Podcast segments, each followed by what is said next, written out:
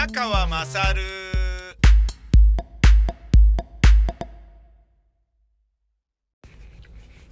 お前の母ちゃん宮川勝です。今私宮川は、えー、千代田パーキングエリアにおります。常磐自動車道ですね。はい。夜の9時です。なぜ今ここにいるのかと申しますと、帰り道です。今日はですね、雨降っていた午前中だったので、えー、まあ、和光樹林公園に行って、ジョギングするっていうのは諦めて、えー、家で自転車漕ぎをしたり、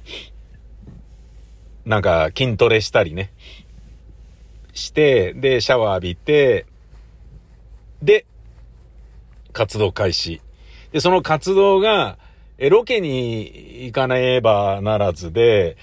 今日はどうしようかなと思って、よし、ちょ、ここ行ってみようと。えいうのが、茨城県の北茨城市にあります、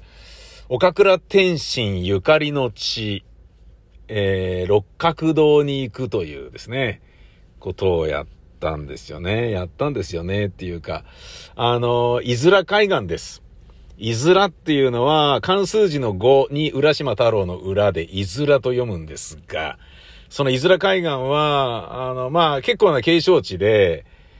で、そこね、もともとあの、岡倉天心が別荘を構えていたらしいんですが、岡倉天心っていうのは思想家でね。僕はあの、てっきり画家だとずっと思ってたんですよ。あの、横山大観、下村、えー、関山だっけな？とか、そういう、あの、絵描きがいて、とすると仲間として、えー見てたので、あの、画家だと思ってたら違う、ちょっと思想家、で、えー、まあだけど、東京芸術大学の前身となる日本美術院だっけな？の、えっ、と、創始者だから、まあだから、ね、あの東京芸大作った人だと思うんですけど、なんだけど、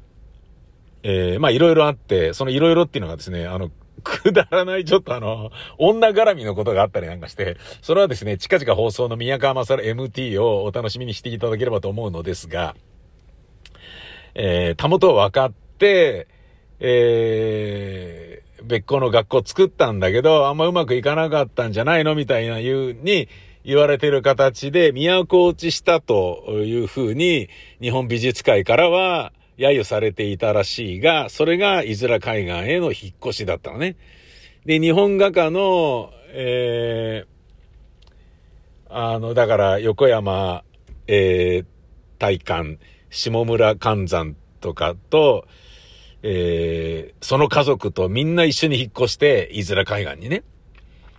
で、えーそこで創作活動したり。で、岡倉天心は思想家としてそこで本を書いて、で、アジアの文化を西洋にね、届けると。で、西洋に対するライバル心、敵外心っていうのがすごい強かった人みたいで、それがね、まあ調べれば調べるほど面白くてね。で、アジアは一つなりっていう岡倉天心の言葉があって、それが火となって、岡倉邸に、えー、今ね、有形文化財として、あの、ありましたけど、で、そこ、まあなんか400円ぐらい払ってね、えー、六角堂とか見に行くこともできるんだけど、そこ行ってみたんですよ。したらそれ見ることができて、で、その、アジアは一つなりっていう日もあったりなんかしてね、お、ここか。で、六角堂がやっぱ感動しましたね。うん。まあ、もともとね、あったんだけど、3.11の大津波でドーンってこう、なくなっちゃって、流出しちゃってね、流れ落ちちゃったんだけど、それまた再建して、えー、岬のね、先っぽにあるんだけど、六角堂って本当あの、畳3畳もないような、え部分だけど、六角形のうちの一辺は、だから辺が6あるわけじゃないですか、六角形だからね。で、そのうちの一つは床の間になってるから窓がないんだけど、それ以外の5辺は全部窓になってる。いやー、これ、で、ね、茶室になってるっていう、すごいいいじゃんっていう。あ、だからか、岡倉健信、茶の本出してたと思って、僕もすぐにヨドバシ .com で、あの、ポチりましたものね。岩、岩波文庫の茶の本。えー、岡倉天心著のね。あのー茶の本っていうのは、まあ、一生のうちにね、一度は読んだ方がいいだろうなと思っている本でもあったので、いい機会だからと買いましたよ。だって茶の本、ね、日本茶とか茶の、いわゆる茶道というものを、えー、噛み砕いて説明していて、で、なおかつそれを、もともと英訳して、えー、海外に茶の本っていうのをリリースしたんですよね。上司したんですよね。で、それを逆輸入する形で日本語訳に、えー、日本の翻訳家が直して出してるものなので、まあ読みやすいはずなんですよ。だからこれ楽しみだぜ。しかもその、ね、あの、お茶、茶道というものに、いろいろとこう、あの、まつわる、で、それによる人間、日本人がどう形成されたのかとか、えー、じゃあお茶っていうものを日本人はどう捉えているのかとかね。茶めっ気っていう言葉とかね。茶気がないとかっていう言い方をするけれど。で、そういうのにも関して、えー、つまり、あの、お茶の専門書ではないんですよね。茶を通じて人生を、幸せを、うーん、なんだろうな、哲学的なことまで踏み込んで考えさせてくれるエッセイ本っていうことだと思うんですよ。僕はあのそのね、えー、岡倉邸に、天津邸に行ったことによって、資料としてそこに書籍があったのをパラパラと見ることができたので、あ、やっぱそうか、思った通りだ、これ買わなきゃと。えー、森の生活を書いたソロっていう人がいますよね。あれも、森の生活っていうから、じゃあ、あの、椎名誠みたいな本なの？とかね、あのー、思うかもしれないけど、そういうわけではないんですよね。なぜその森の生活をするに至ったのかとか、だから、それがミニマリズムっていう話なのか、えー、なんだろうな、自給自足ということなのか、もういろんなことがあって、ソロの人生がそこに反映している、なんか、自伝のような要素もあるじゃないですか、森の生活ってね。だそういうような、あの、一見タイトルで誤解されるような本の代表格だと思うんですよ。森の生活も、あの、岡倉天心の茶の本もね。うん。で、そこで、いやーよかったなーみたいなことがあってね。で、まあ、帰って、帰り道に、あのー、えっ、とですね、スーパーマーケットの、なんだっけな、山見水産だったっけな、山見惣菜店とかっていうところが近くにあるっていうんで、で、そこで惣菜買って車で食いながら帰ろうと思ったんだけど、それが全然見当たらなくてですね、もうやってねえんじゃねえかみたいな感じになってて、で、近くにあった台湾料理屋がテイクアウトがあるっていうからそこに行ったんですが、テイクアウトやってませんみたいな感じで、え、そうなの、お客さんがほとんどいないからじゃあそこで食おうと思って食べたんですよね。あの、最近僕すごい、あの、健康に気遣って内臓脂肪を減らそうと躍起になってるじゃないですか。血圧下げようと躍起になってますでしょだから、ご飯もなるだけね、セーブして、炭水化物は1日に1食しか食べないようにとか、まあ、それなりに考えてんすよ。あの、女房とかにはめんどくせえなっていうふうに思われてるってことは、間違いなしなんだけど。で、まあ、絶対間違いなしなんですけどね。うん。なんですけど、あの、そういう状態の僕が、そこで、まあ、だ、あの、ご飯をね、定食頼んじゃったらご飯がドーンと来るからそれダメだと思って、で、値段見たらですね、ピータンが380円とかね、バンバンジーが、あの、420円とかいう感じだから、あ、で、まあ、あの僕のね、東京人の感覚で言うと、あの、380円のバンバンジーとかって言ったら安いってイメージしかない。あの、安いっていうか少ないイメージしかないじゃないですか。あ、なるほど、これ前菜って書いてあるから、なるほど、なるほど、そういうことね、つって。あとは、なんか台湾風冷ややっこみたいな感じのものとかね、あって、で、結局僕はピータン、台湾風冷ややっこ、バンバンジーだけを頼んだんだ。あ、あと、ノンアルコールビールを頼んだんだ。うん。で、まあ、これでいいだろうと思ってったんだけど、で、ちょっと少ねえかなぐらいな感じでいたんだけど、で、足りなかったらまた肉かなんか頼めばいいや、みたいな感じでいたんだけど、来たらですね、あの、やっぱさすがの茨城、北茨城ですね。物価安いってことなんでしょうね。山盛りでめちゃ多くて、食い終わったらゲップの嵐。ゲップププププっていう感じ。今もう超絶お腹いっぱいで、やばいよ、やばいよ。しかもそのノンアルコールビールなんつう炭酸飲んじゃってるから、どんどんお腹が膨れて満腹感す、この上なしっていう感じになってんのね。うん。その後、えー、近くに温泉スタンドあるんじゃないの？って探したらありましたね。えー、双子浦、ニコ浦温泉スタンド。ニコ浦温泉というところがあるんですよ。それがですね、伊豆海岸から、伊豆海岸っていうのは茨城県なんですよ。北茨城なんですよ。だけど、地図で見たら、茨城県のほとんど北端に近いような場所にあるらしいのね。で、そっから、あ、このニコ浦温泉スタンド、なんか、車で5分じゃん、みたいな感じで、じゃあそこに行って、温泉スタンドでゲットして帰ろう、つって行ったんだけど、なんとその車で5分のところが北に行くと、そこはもうあのー、あれなんですよね。福島県だったんですよね。え？っていうね。だから、いわき市、なこそとかそういう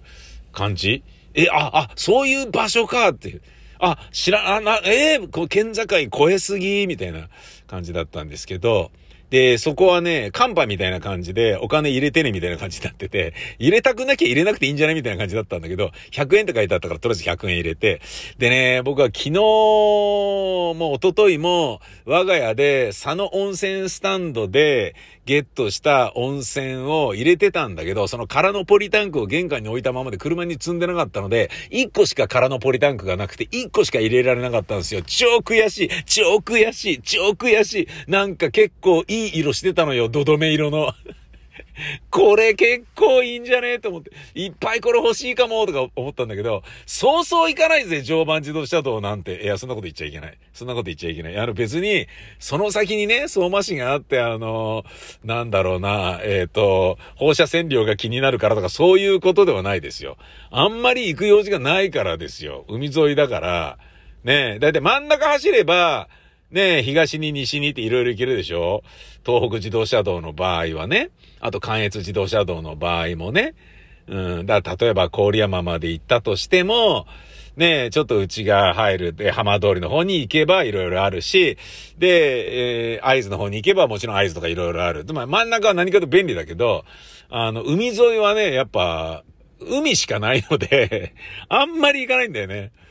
で、バイクでもね、常磐自動車道は、トンネル多いので、あの、トンネルが僕バイクだと嫌いなんですよね。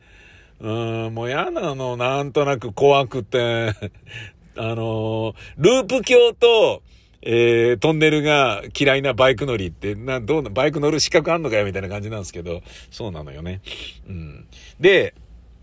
えー、そんな感じで、あの、帰ってきたところの、帰り道で、1回ぐらい休まないと、これね、2時間以上車乗ることになっちゃうからと思って、だけど、この千代田を過ぎると、あと、なんだっけな、矢田部とか、守屋とか、まあ、あることあるんだけど、で、それ、守屋が最後なのかな。あとはそのまま外環自動車道に乗って、えー、もうそのまま大泉まで帰るってことになるから、じゃあ一回寄っとくかと思って、もう SA がなかったんですよね。だ PA の千代田に来て、ファミリーマートに入って、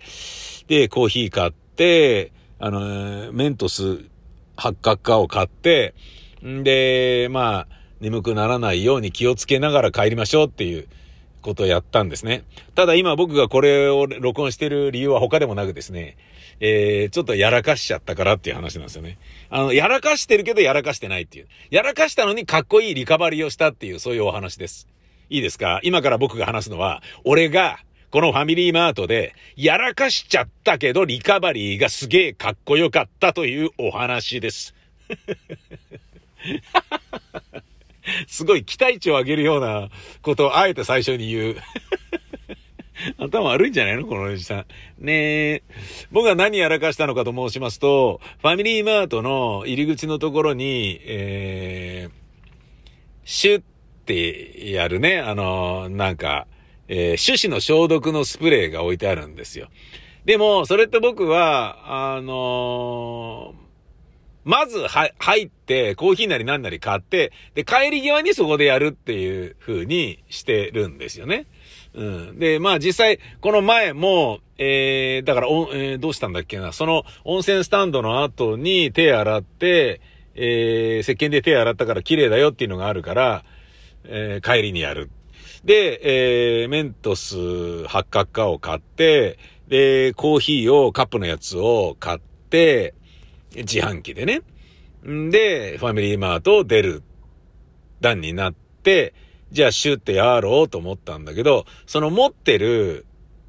コーヒーカップを置く場所がないから、地べたに置くのも嫌じゃないですか。そしたら、そのシュってやる、手指を消毒するスプレーが出るところの上に、平らになってる部分があったので、その上に、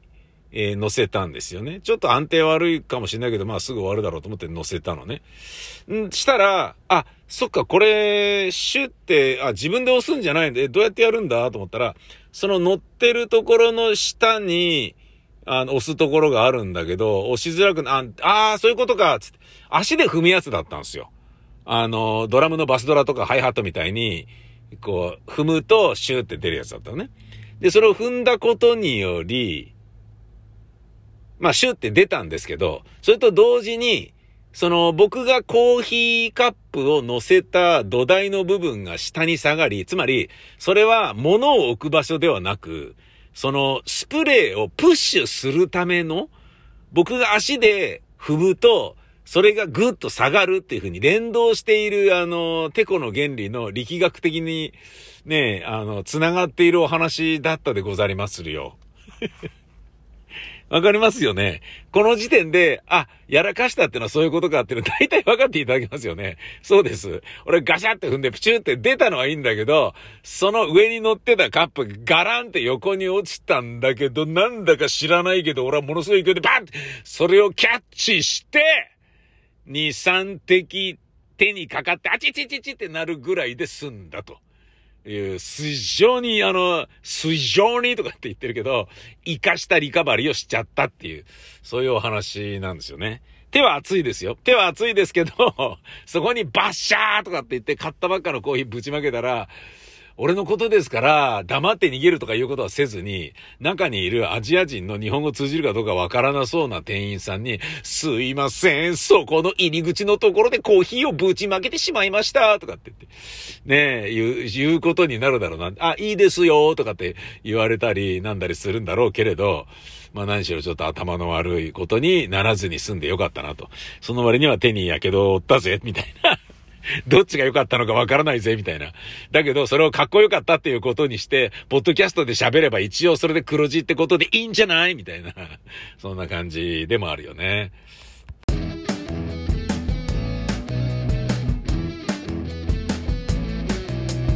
彼女はとってもやっぱり激しくエコロジストかなりエネルギー問題考えてる SDGs も郷土議定書も彼女には全てが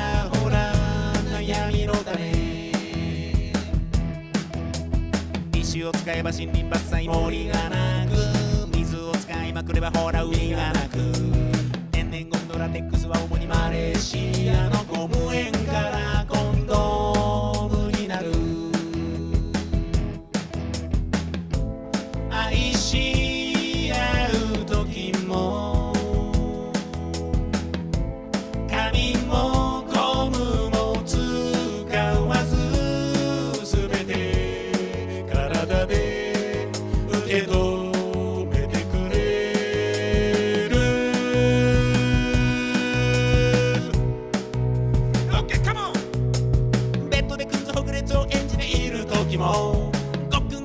のまま飲み込んでくれるよ。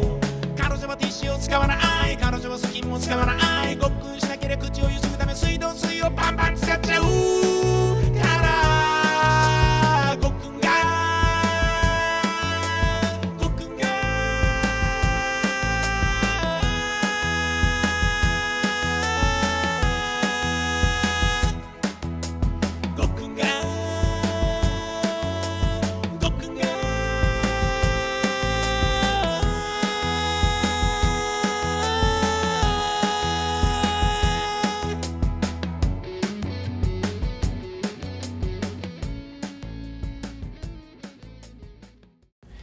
そして私、今朝、ようやくめちゃめちゃ時間かかって、えー、新型コロナウイルスのワクチン接種の予約を取ることができました。はい。だから、65歳以上が先で、その後だから我々の世代ってことなんでしょうね。あの、ようやく昨日届いたので、あのーまあ、昨日の夜からスマートフォンで、えー予約をしようと思ってたんだけど、あの、順番におつなぎしていますみたいな感じになってて、で、あと、えー、20分ぐらいお待ちくださいってなってるから、あ、そうなんだ。で、これそのままね、あのー、ブラウザの戻るボタンを押したり、閉じたりしないでくださいってなってるから、えー、これ、じゃあ表示しとかないとダメなんじゃんと思って、じゃあ風呂入るけど、まあ今の iPhone は、防滴効果もあるから中に持っていくか、つって中に持ってって、で、風呂入ったら、さっき20分から17分ぐらいに減ってたのに、風呂に入ったらなぜか25分に増えてて、なんで増えてんの？みたいな。なんで増えてんの？みたいな感じになったりしながら。で、結果ですね、出たら10分になってて、お、いいじゃん、いいじゃん、つって。で、じゃあ燻製作るか、つって燻製作りながら待ってたら、えー、4分まで行ったんですよね。だけど、この4分から6分になったり、7分になったり、また4分になったりを繰り返しながら、4分というのが表示されてから、えー、40分ぐらい、あの で、4分じゃねえじゃんっていう。40分経っても4分だったんですよね。で4分ってのは何なんだと。永遠の4分なんじゃないのみたいな。あの、アインシュタインのなんかこう、相対性理論みたいなことなんじゃないのみたいな。ね、あのー、距離というものがある。で、その半分に半分の地点がある。ね。で、その半分の地点のさらに半分を、切ることができる。で、さらにその半分になったものをさらに半分に切る。さらにその半分を半分に切る。で、さらにその半分を半分に切る。つまり、半分に切るということは永遠にできるのである。つまり、距離というものは必ず A 地点から B 地点に届かないものなのであるっていう、まあそういうお話。それに近いんじゃないかと。この、なんか、もしかしたらアインシュタインをぶっ飛ばせ的な、あの、システムなのか、この永遠の4分っていうのはっていう、そういう感じだったんですよね。で、僕はそれをそこに、あの、充電したままベッドの脇に置いたまま寝ました。でも、寝ちゃったよみたいな感じで朝起きたら、繋がってて、あ繋がってるとかって、あのー、接種券番号入れてくださいとかね。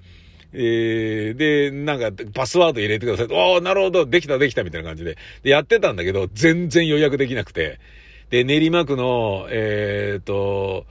な、えー、ね、何箇所かあるんですよ、練馬区は。練馬、光が丘、大泉、石神井とか4箇所ぐらいあるのかなで、その4箇所で、えー、と、まず、近場は無理だろうから2週間後ぐらいからやってみっかな、みたいな感じで、1日ずつ場所4箇所とも全部見てったんだけど、全然できなくて、え、何これ？みたいな。で、2時間ぐらいそれをずーっとやってて、1日送って4箇所チェック、1日送って4箇所チェックってずーっとやって、2021年の12月31日まで行ってもダメで、何これ？と思って、じゃあもう話の種に、もうすげえ遅くていいから、2022年っていうのも一応選べたから、2022年の12月30日ぐらいにしてみるかと思って、やったらそこも取れませんってなって、ええー、って。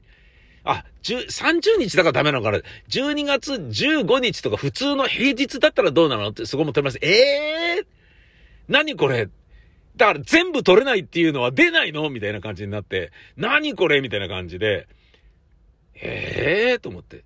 したら、待てよと、練馬区方式というのが話題になっていますよね。その練馬区方式というのは、かかりつけ医のところでも接種ができるようなシステムと、まあ、要は、両天秤にかけられるというやつね。あの、集団接種とかかりつけ医の接種。で、かかりつけ医の病院とか、あと、かかりつけじゃなくてもどうぞっていう病院もいくつかあるんですよ。で、それが一覧になってその接種券と一緒に来てたんで、家のすぐ近くにある小さいところ、いや、こんなところ絶対電話も繋がらねえんじゃねえの。あそこ小せえぞ、いつも俺が行ってる病院だけど、と思って、電話したら一発で繋がって、一発ですぐ取れて、えー、8月の何日からならできますけど、あ、じゃあそこでお願いします。こっちへ電話すればよかったっていう、そういう感じでした。え、無事取ることができまして。よかったよかった。俺の中ではだから一旦は2022年の12月末に受けるっていう、今頃受けてんの？宮川さんみたいなことでちょっとギャグになるかなみたいなことも考えて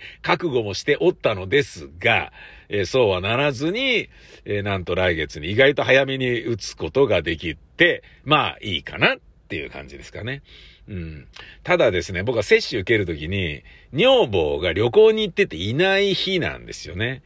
で、それちょっとね、不安なんですよね。で、せがれはもう兵庫県に引っ越して単身赴任ですし、で、僕と娘だけね。で、娘が授業して、僕が具合悪くなって、あ、やばい、これ副反応だ、みたいになった時に、娘はちょっとあたふたしちゃうかもしれないから、副反応起きないでくれ、みたいなことをちょっと思っているところではありますね。まあでも、女房が旅行行ってる時とは1回目の接種なので、1回目はまあ大丈夫だよね、きっとね。うん。ただね、あのー、それが理由とは、はっきりしていないけれども、190何人が日本でも死んでいるので、怖いっちゃ怖いよね。あと一番俺が気になるのは、ファイザーの社長の、えブーラ氏が、僕はワクチンは打たないよって言っているっていうところですよ。ええ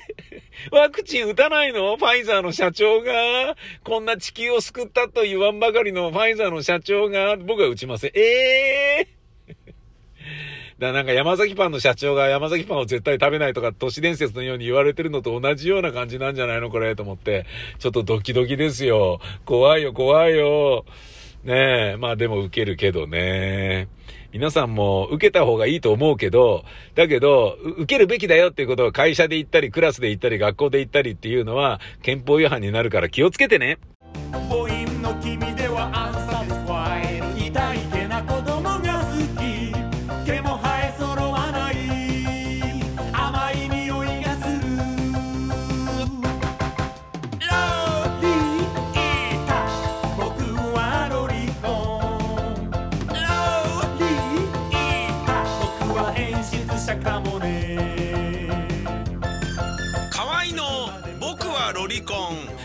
店にて好評発売中ビタミセの URL は v-mise.com v-mise.com です